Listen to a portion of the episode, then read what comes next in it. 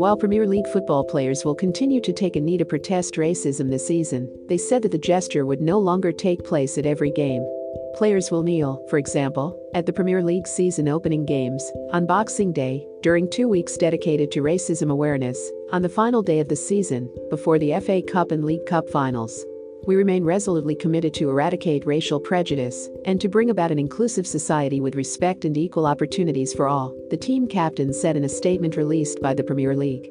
The players said they believed the gesture would have more impact if performed less frequently. Premier League players began kneeling for a few seconds after the opening whistle when matches resumed after the hiatus.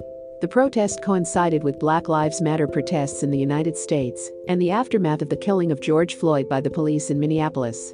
The gesture was inspired by the former NFL quarterback Colin Kaepernick and other American athletes who had taken a knee before games or during the national anthem, and was widely adopted in leagues and sports in Europe and elsewhere.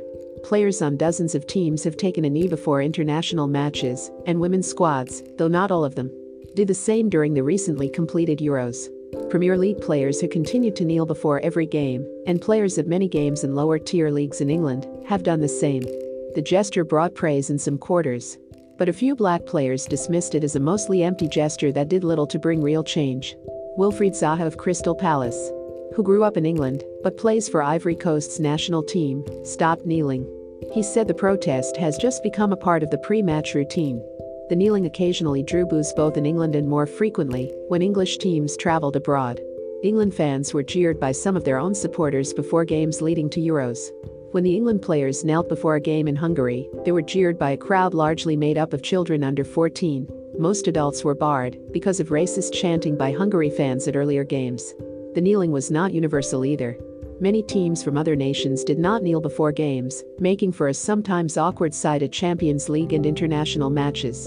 The players from English teams and clubs on one knee before kickoff, while their opponents stood only yards away, waiting for them to rise, so the game could begin. Remember to follow Golia by hitting the follow button and slapping a 5-star review on the show or tapping the love icon. Let's get to 1 million followers and tune in daily for new episodes.